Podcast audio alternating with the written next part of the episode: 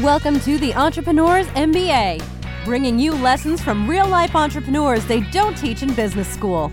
Here's your host, business coach and marketing strategist, Adam Kipnis. As a business owner, we need to be cognizant of what's going on in our marketplace. What are the trends that are happening? What are the what's our competition doing? What are our buyers doing? How can we always stay ahead of the curve to make the business run smoothly? But one of the things that we often miss that's just as important because it can change your business is understanding what's going on socially, what's going on in the culture, what's going on in the community that you live in. As a business owner, you are visible, you are a leader. Even if people or you don't think of yourself as leading a community as a business owner, you are leading a community. You have people that follow you. And how do you stay ahead of what's going on? How do you adapt to what's going on in the environment? We're going to talk about that today and how you can think about your, your business differently and think about your business socially, not just economically. This is Adam Kipnis, host of the Entrepreneurs MBA podcast. I appreciate you being here today. We are sponsored in part by C Suite Radio, my great friends over there, as well as Network Together, online business networking all across the country. They've got great events. Go to ntevents.com and you can join, or sorry, ntevents.net, and you can join those events and meet more people to help your business and help you learn and grow. My guest today has a awesome background, a varied background, learned a lot, and we're going to learn a lot from him. Anton Gunn, thanks for joining me today. I really appreciate it. Thank you for the opportunity, Adam. Great to be with you. I want to dig into into what you're doing today, but obviously what you're doing today started somewhere. And uh, growing up, you played football, you played college football in the SEC, which is the cream of the crop. You were the first African American state legislator in uh, the state of South Carolina. You worked for President Obama. All of those things were the, the top of your profession. How did mm. that start? Where did that start for you? Um, so it, all started with me um, with hip hop music and culture. And I know it's an unconventional place to start, but I will tell you that um, um leadership is what I do, but hip hop is who I am.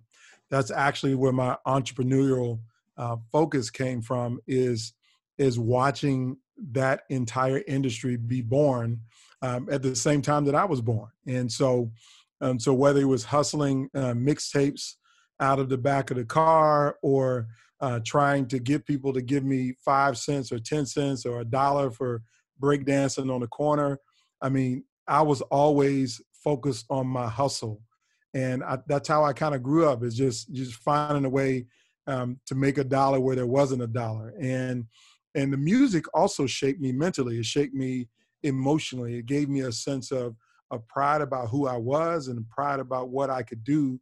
And I tell people all the time, it was a, a hip hop group called Public Enemy. Chuck D, who is a world famous, you know, rock and roll Hall of Fame musician now, uh, he was interviewed in 1990 and they asked him a question. They said, Chuck, you know, is your goal to go platinum and sell 5 million records and make a lot of money? He said, no. He said, my goal is to create 5,000 new black leaders in my community, people who are going to make a difference.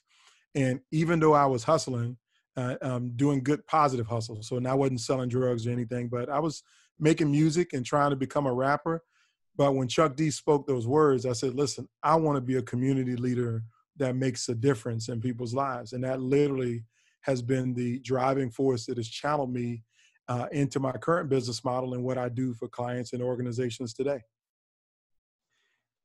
Interesting way to start. I didn't, I knew that, but I didn't know that's where you were going to go. So, so let's go on that. As you, as you were out there and making change by being, by through your music, and through the a, a cultural aspect how did you marry business with culture right it's one thing to go out there and be a leader in the community but it's a it's a very different thing to turn it into a business when yeah. did that begin to happen for you so it, it began to happen for me um, everything happens by by what you see and i think one of the the strongest standpoints that any entrepreneur or any business owner should be is to watch the landscape and watch the marketplace.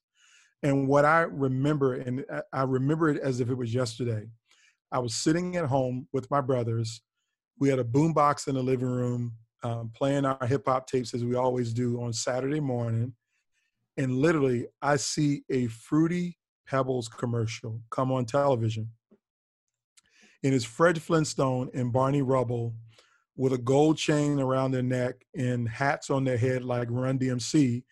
And Barney is talking about, I love Fruity Pebbles in a major way. He was literally rhyming. And so, what is said to me is that my culture is now being turned into a, a way to get business. And because for me, I, I would have never paid attention to it any way, shape, or form unless it was connected to hip hop. And so, what I started to see is that were, the tea leaves were that the entire country was finding a way to monetize youth culture. And when I mean monetize youth culture, um, youth culture is, is, I mean, think about millennials today. They're the largest consumer on the planet Earth, that generation of consumers. And so, as a business, if you don't find a way to reach them, communicate with them, connect with their value system, then you might have a brand and you might have a product, but you won't do as well as anyone that connects to their culture. And so I saw in the late 1980s business really trying to connect with um, the hip hop culture. And I said, well, if they can use this to make money, then I know I can use it to make change because business drives change everywhere we go. People listen to business leaders, they listen to leaders. And so for me, I, I saw them all as, as one and the same as a part of a continuum. And I know that the best businesses are the ones who really know their customers. So how do you how do you personify your customer in terms of what they think about, what they care about, what's important to them, what do they like, what do they read, what are they listening to? And so, even though you might be selling workout equipment, you're still envisioning what is my customer listening to when they work out in the gym. So, when you do your ad, are you playing music that they would that would connect to them and make them feel the full experience? Car commercials. It doesn't matter what you're selling. You got to build that experience for your customer and that means you have to understand what's important to your customer and that's something that i was able to pick up on as a teenager and uh, have used it in all aspects of my work even working with barack obama and when when you're talking about talking to your customer right? Customer bases vary. There is the the concept of the ideal customer the person that we're targeting. But if we over target and we only go to one particular customer we can uh, shortchange our business, shortchange the people that we're trying to serve. How do you, in, in your work with clients and, and in your own business and life, make sure you don't sort of overcorrect or over target a, a particular customer and, and be open to a wide variety of people, but still speaking to them individually? Yeah, so that that's where my philosophy probably differs from uh, most business owners and most entrepreneurs there's a phrase that one of my mentors, his name is Walter Bond, uses. And the phrase is their riches are in the niches. The riches are in the niches. And so the, the context is you don't have to sell everything to everybody. But if you find your niche and you find a place to dive deep into that niche, uh, you can do very, very well. So I'll give you an example. Um, I've been a speaker for about 17 years. I help uh, leaders and organizations build a world class culture. And so there are all kinds of organizations. You got big corporations, you got small mom and pop businesses. Well, I know my sweet spot are companies that have at least a thousand employees or more. So right there, I've taken a whole bunch of people off the table as a particular customer base for me, just removing any company that has less than a thousand employees. Now, I also know that there are hundreds and thousands of corporations that have more than a thousand employees. So there's a lot. And so I could service all of them, but I could still overwhelm myself. But I, I then further narrow to niche and say, listen, because I have such large background in the business of healthcare and I understand the business from a physician standpoint all the way to an insurance company standpoint and everything in between. So let me think about the healthcare industry alone. Well, healthcare is about 18% of GDP. So when you think about, you know, a sixth of the US economy, that's a huge industry. There's more money there than anybody could ever count in just that one industry. So then I further niche and say, you know what? I could talk to insurance companies. I could also talk to physician practices. But if I think about who has a thousand employees that have the biggest impact on the lives of millions of people that I really want to help, it is hospitals. Hospitals generally, even the small hospitals in a rural community, may have 900 to 1,000 employees without even counting the physicians. So if I just focused only on hospitals, and I looked right now and just did a Google search for how many hospitals in the United States of America, you will find there are nearly 5,700 hospitals in America. So, how many customers do I actually need in order for me to achieve my revenue goals, to take care of my shareholders, to take care of my investors? Well, for me, I know I only need 100 at my price point. So, in that regard, if I focus only on hospitals and only in healthcare and only in the healthcare industry, about all the 1,000 you know employee plus organizations in the world, if I got 100 customers, I wouldn't even scratch. I wouldn't even scratch 20% of the market, and I could. It, it'll take me the next 50 years before I cycle through all of the potential customers. So I don't see that as an overcorrection. I just see that as clarity around who gets the best value. But here's my main point, and I'll, I'll close with this point, is that even if I did focus on that niche customer, my product is applicable and valuable to every customer in every industry that has more than a thousand employees. So I could end up servicing 10 times the amount of customers, but I made the decision that I'm going to drive the most value for the customer who I think is going to get the biggest benefit and feel like they're getting the most value from me as a thought partner and as an organizational partner with them. And so for me, it's just really being clear. It's like knowing, you know, who your customer is, what they like to eat for breakfast. Even though you may not be selling them breakfast breakfast food, what do they like for breakfast? You know, where do they shop? Um, what kind of car do they drive? And how many children do they have? So I really try to do as much market research as possible to fully understand who my customer is, because then that allows me the opportunity to be able to service them and, and really connect with them at the deepest level possible. Because we know customer retention is probably the most important thing that you want to do is when you get a customer, you want to keep that customer coming back. And that's what you can do when you understand intimately who they are. And I find that to be in the niches. I love that you took it in that direction, and it's and when you serve your service your customers, especially you know with over a th- businesses with over a thousand people, they have customers, and so you're by by default serving their customers and their clientele through exactly. through serving yours. And it's the reason I love that you took it this way is part of what I do in strategic planning for businesses is getting really clear on who they are serving. And I'm a big believer that you don't find niches, niches find you. So if you know who's already benefiting and then target, and we did this with a, my partner and I did this with a client recently, and they didn't really get it. They were still going really broad and really broad because they wanted to, to help more and more people. When we finally got them to the point of understanding, they came to us separately and they said, Oh, we figured out something else about our customer. He pulls out the chair for for people. He opens doors for people when he goes into buildings. He's a good tipper. He's respectful of wait staff in in restaurants. Is that what you're talking about? Getting to that level where you can you know how they act and behave, not just what they buy and what they do. Correct? Exactly.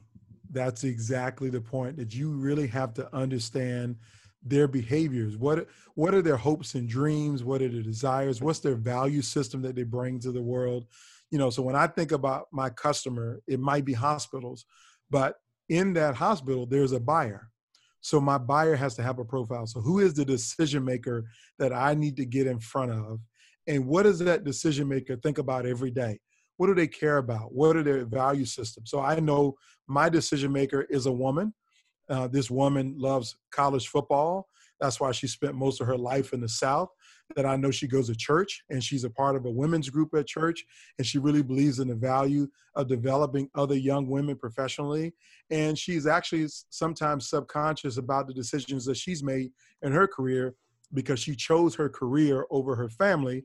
It cost her her marriage, but now um, she's now trying to reinvest in her children. So I, I, literally even write down her children's names, their ages. I really give it a full scale persona because I want to understand this archetype of a person that when I market to them, when I, you know, send my brochure out and when I send that email, when I craft this video course or this video message, that I'm talking to her. I'm not talking to everybody else, but I'm talking to her. And when I talk to her, she is going to hear and understand everything that I'm saying. But again, the clarity for me is that's my customer, but it is also applicable to so many other people. And these are the things that I think we, we all in business, as we think about um, how we want to serve our customers and make the biggest difference and and have a great impact is that we got to understand what that full impact can look like and we got to know who they are in order to be able to do that I love it. I love it. It's so important for businesses to do. And, many times, many businesses don't think enough about the customer. They think about the dollars. So I appreciate you you bringing that to us.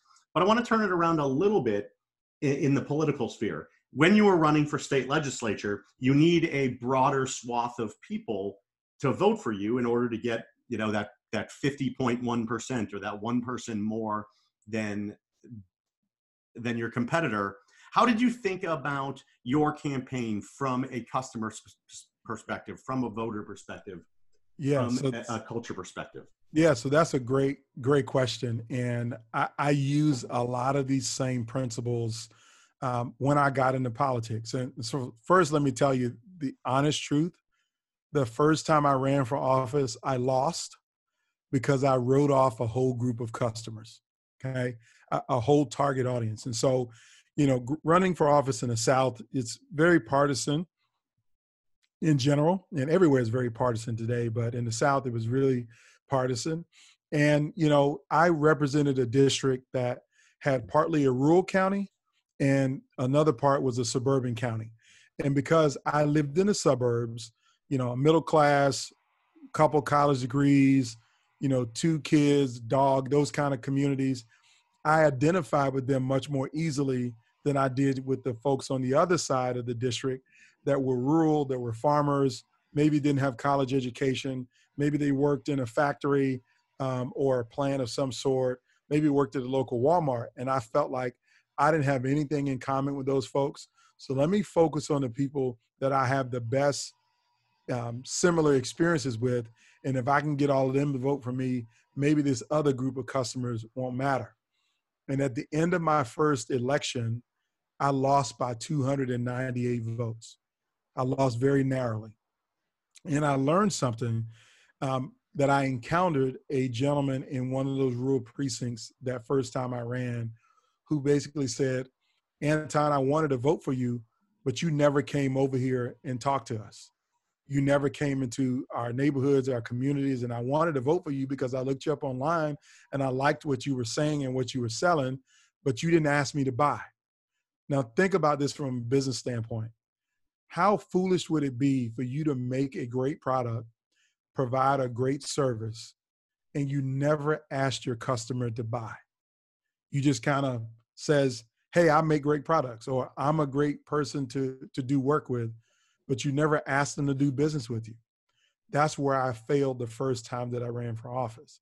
And so the second time around, I began to spend more time trying to understand that part of my district and not even taking for granted the part of the district that I won heavily in, but looking at the whole district in total. What do I have in common with these people? How do, how can we figure out what we might agree on and there may be things that we don't agree on but what can we spend our time talking about that we agree on and at least make them tell me no so i have to ask them to tell me no and to use one of the most famous uh, salesmen in the history of sales is zig ziglar zig ziglar would tell you he got excited every time told somebody told him no because that means he was just getting closer to a yes and when you're running for office what you have to count above all else are the yeses and the nos. You have to count the number of people who said, Yes, I will vote for you.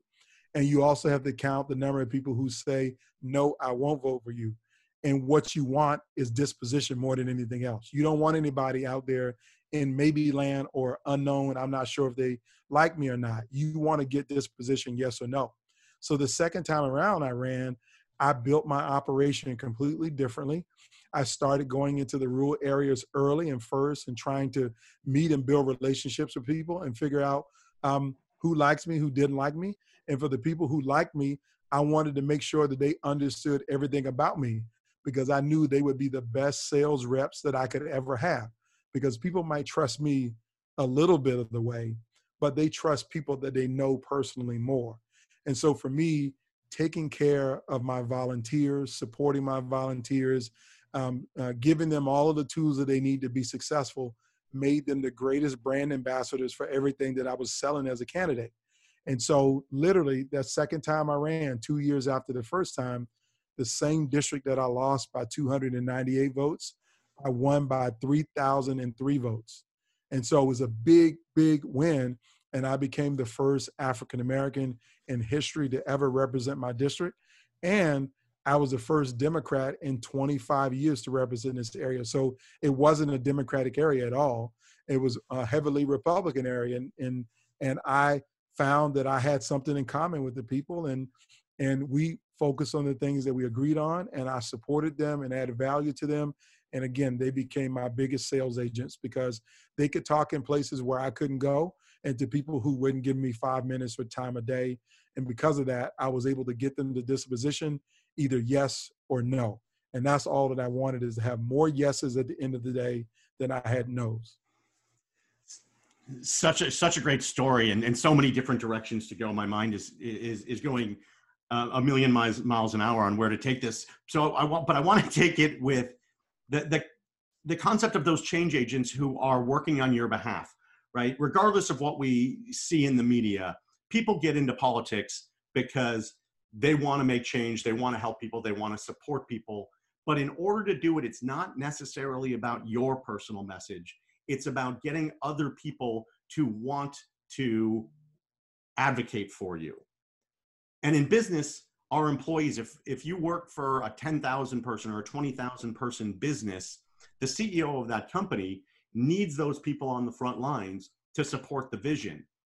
Yes. You needed it as well. Can you tell us a little bit about how you how you go about doing that as a leader, whether it's in politics or whether it's in business? How do you get those people on the front lines to buy into what you want to do?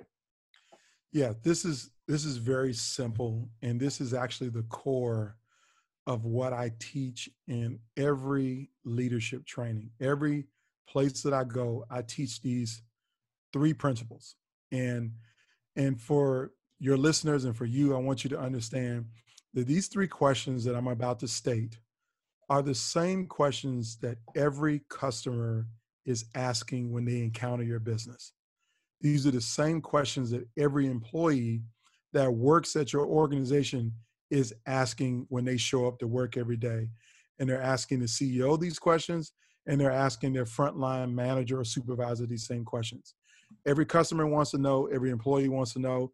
And guess what? Every person that's listening to me is asking you and I the same question, Adam. And here are the three questions. Question number one is Do you care about me? Question number two is Will you help me? And question number three is Can I trust you? And so those questions are getting asked subliminally by every person every day. They will never verbalize those questions, but that's what they're asking.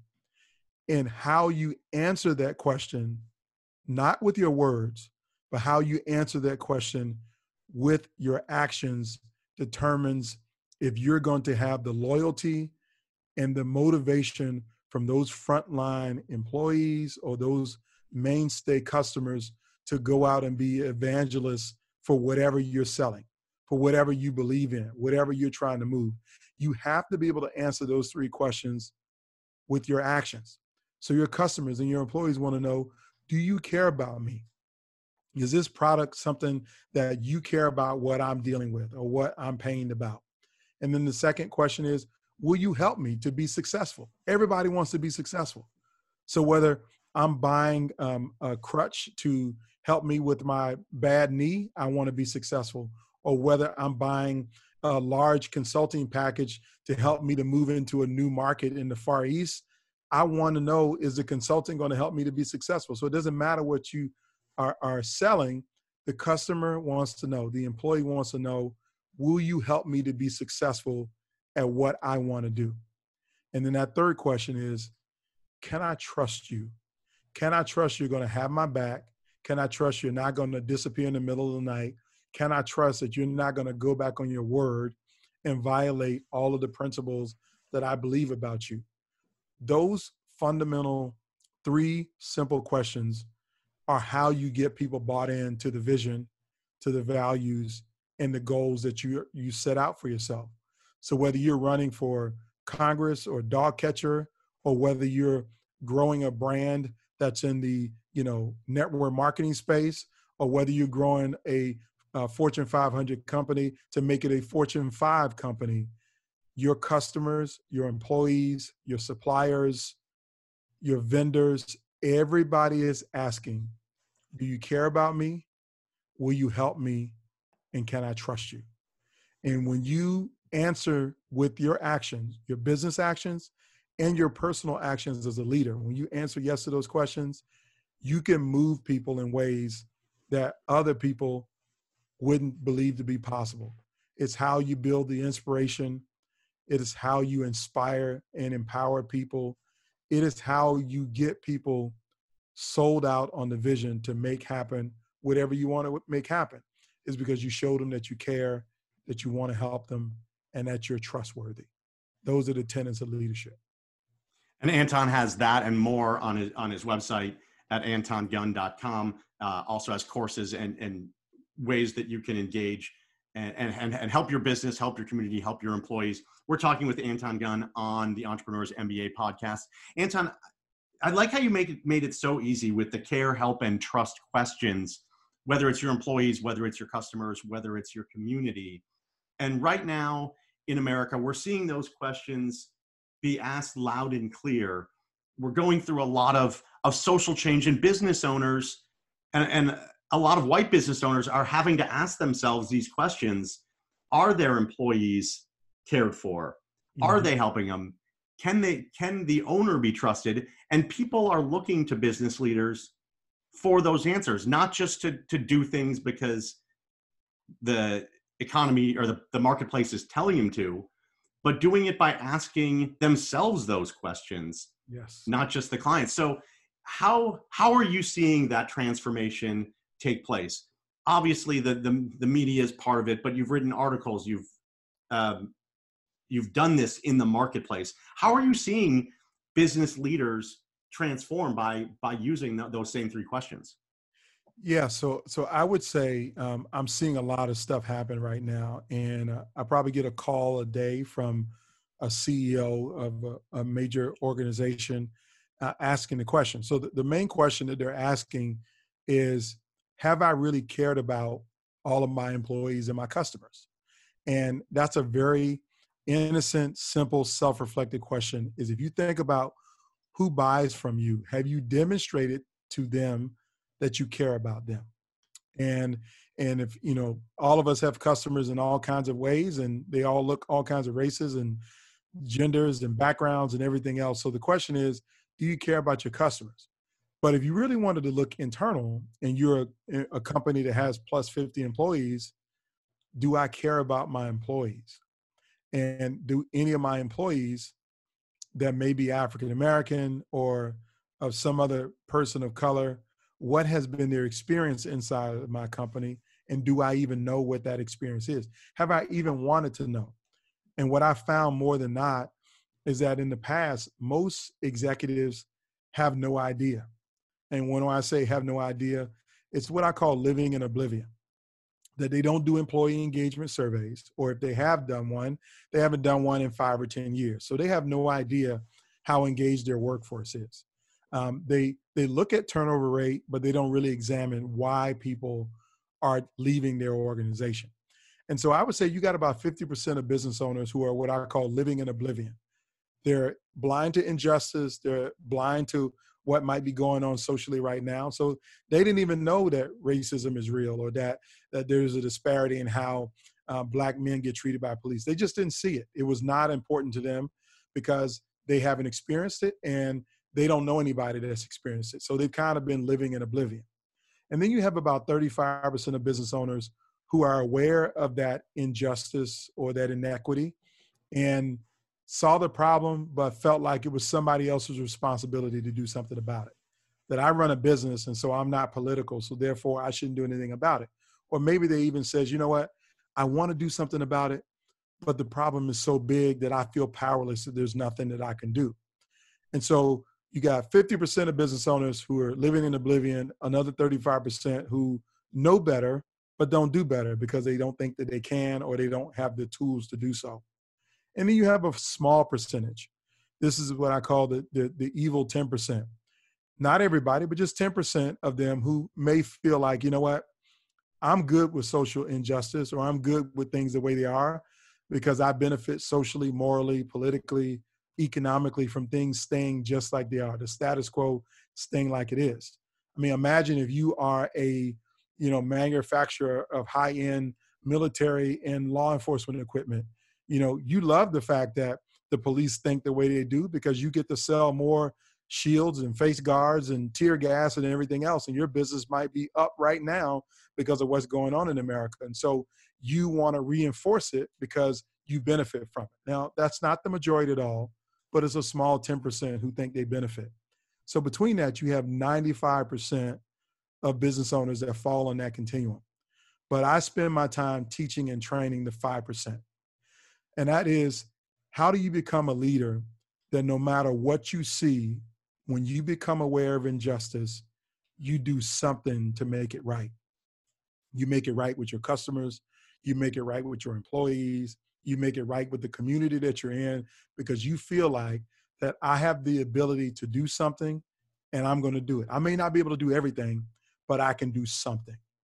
And so, what we need are more leaders who are in that 5% who model the behaviors of what I call the most admired leaders. The most admired business leaders, the most admired social leaders, the most admired political leaders are the ones who decide that they're going to get involved, that they see the injustice and know that they can do something about it. And they work to educate the 50% of leaders who don't know that something is wrong. And then they work to empower the 35% who know something is wrong but don't feel they have the ability to do something. And then all of us work together to make the 10% feel completely uncomfortable that it's not a right thing or not a good thing to leave injustice as a status quo. And so that's what I call the social conscious construct. I've been teaching that, and it'll be featured in my next book that won't be out until next year, but I'm working on it now and um, got building some case studies attached to that.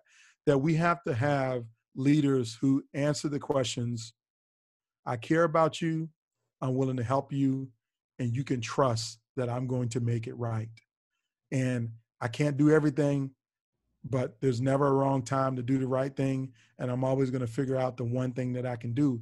And what i'm starting to see is the calls that i'm getting from ceos they want to know what can they do to make it right.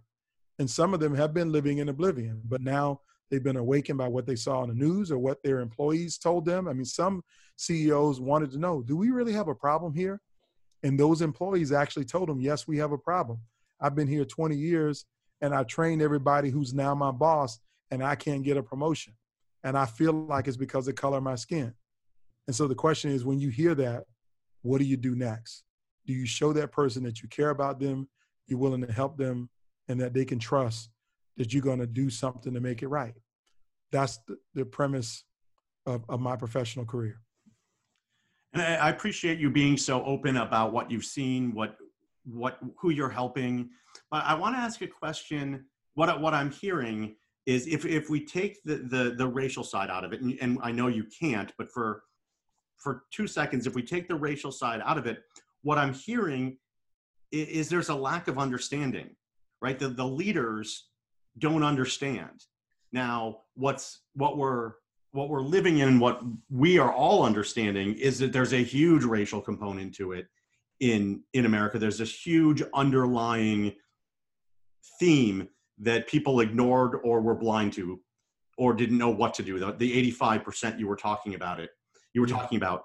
But but does it start with understanding? I'm not, I'm not trying to oversimplify it but if yeah. you understand your people better if you understand your customer better regardless of what their their color is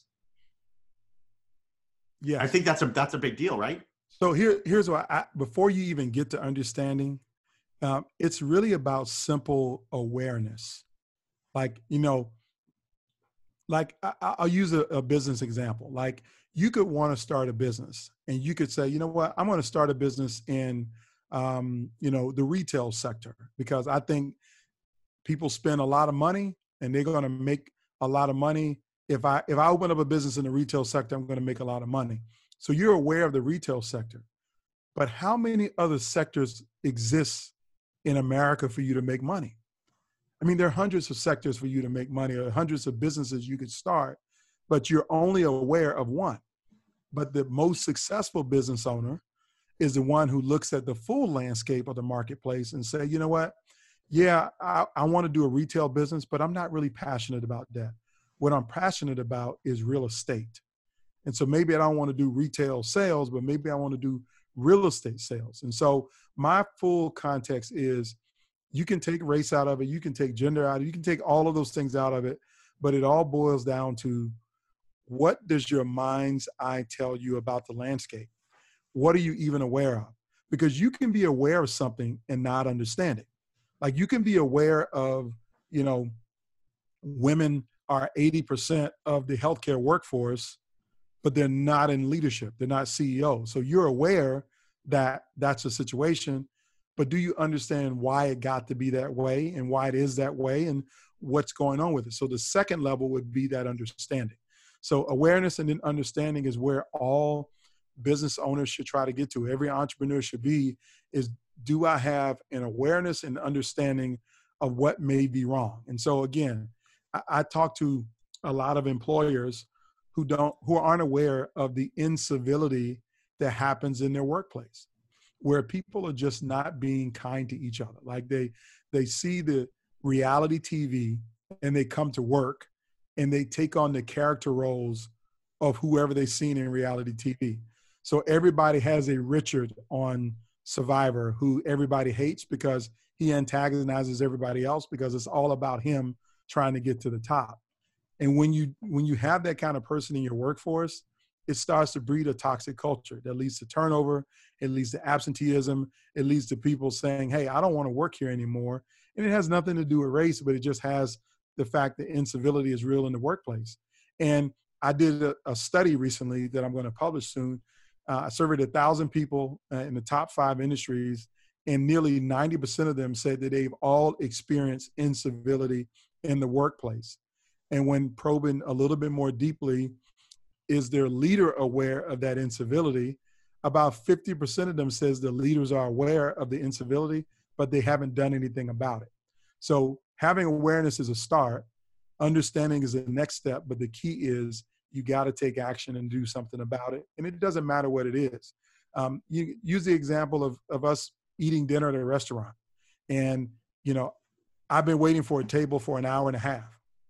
And you walk into the restaurant five minutes later, I, I mean, uh, after I've been there an hour and a half, and you get seated at the first table that, that you walked in to get.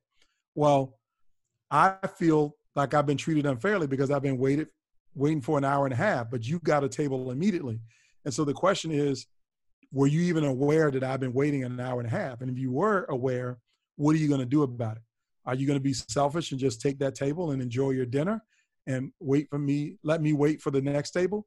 Or are you going to say to the manager, sir, um, I know I just showed up and you want to give me this table, but that guy's been waiting an hour and a half. Give him that table and I'll take your next one available.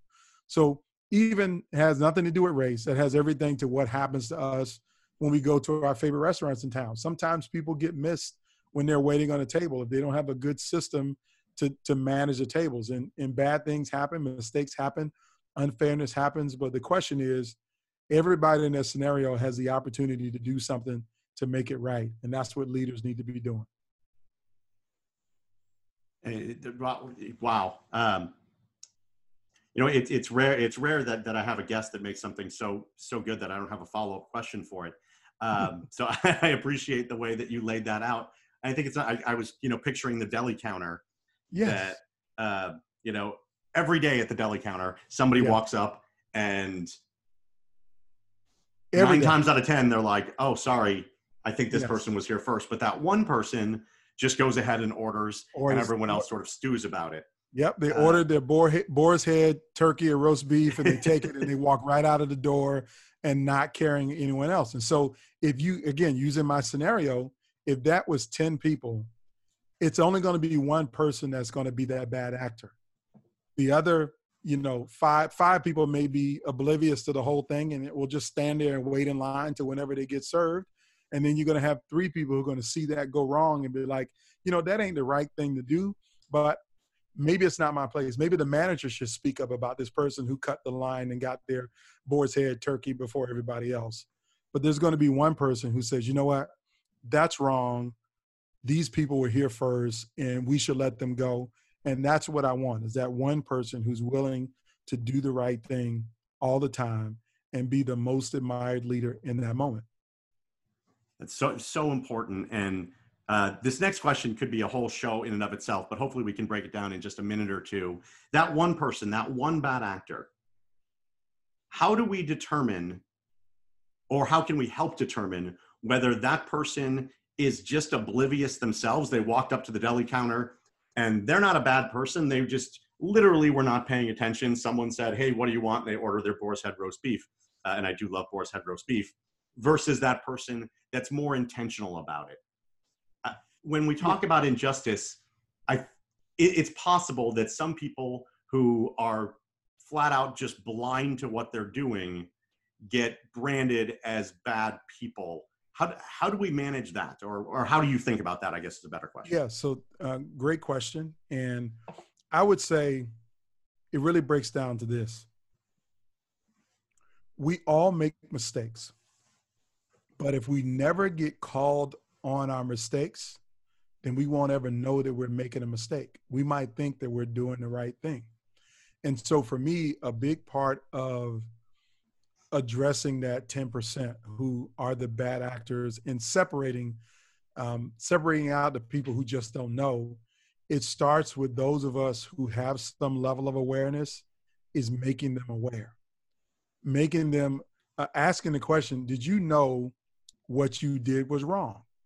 And if they say to you, yeah, I knew what I did was wrong, but I did it anyway because it felt good, then they're clearly categorizing themselves into the 10%. But if you ask them, did you know what you did was wrong?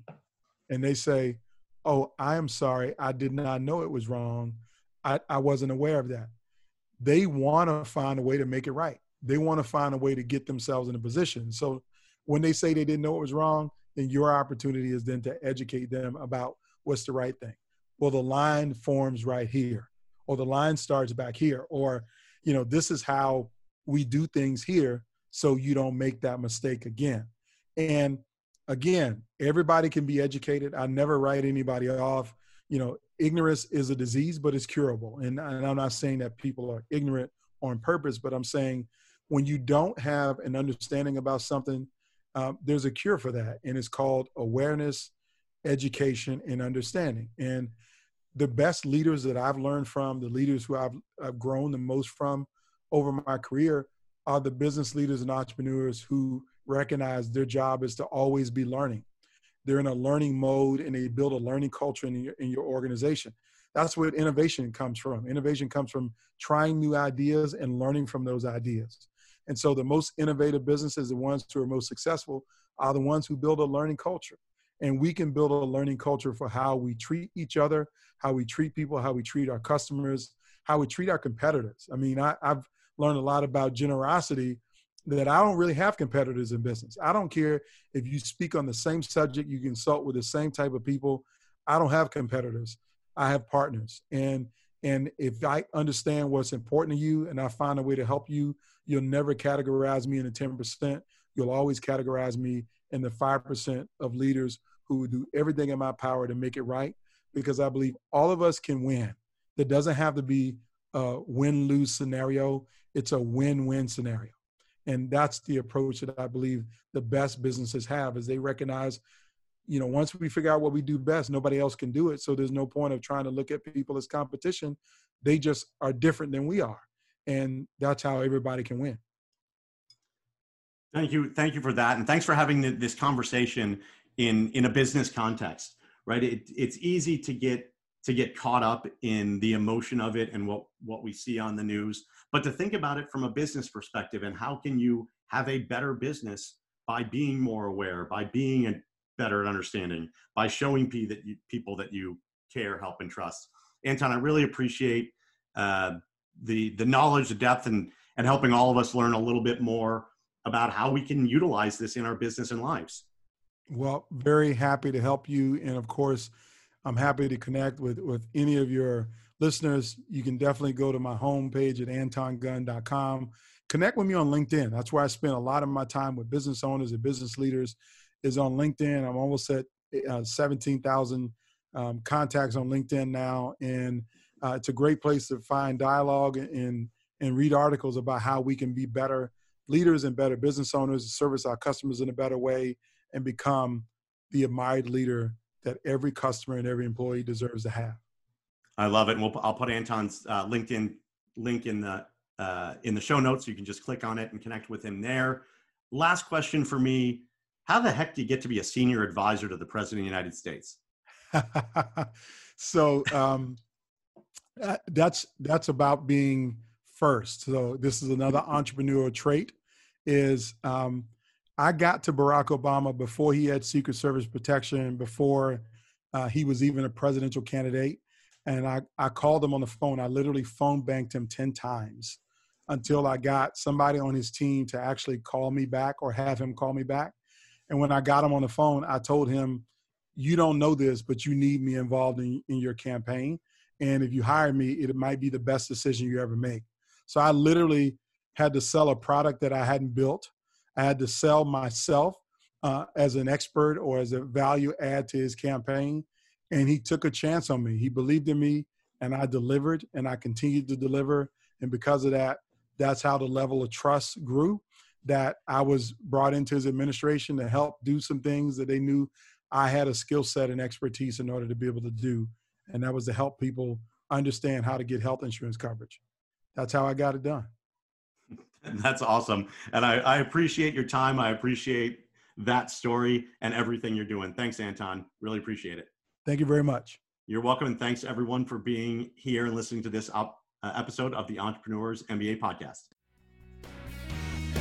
You've been listening to the Entrepreneurs MBA.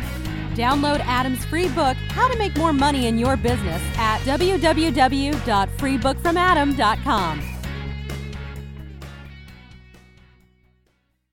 This podcast is a part of the C Suite Radio Network. For more top business podcasts, visit c-suiteradio.com.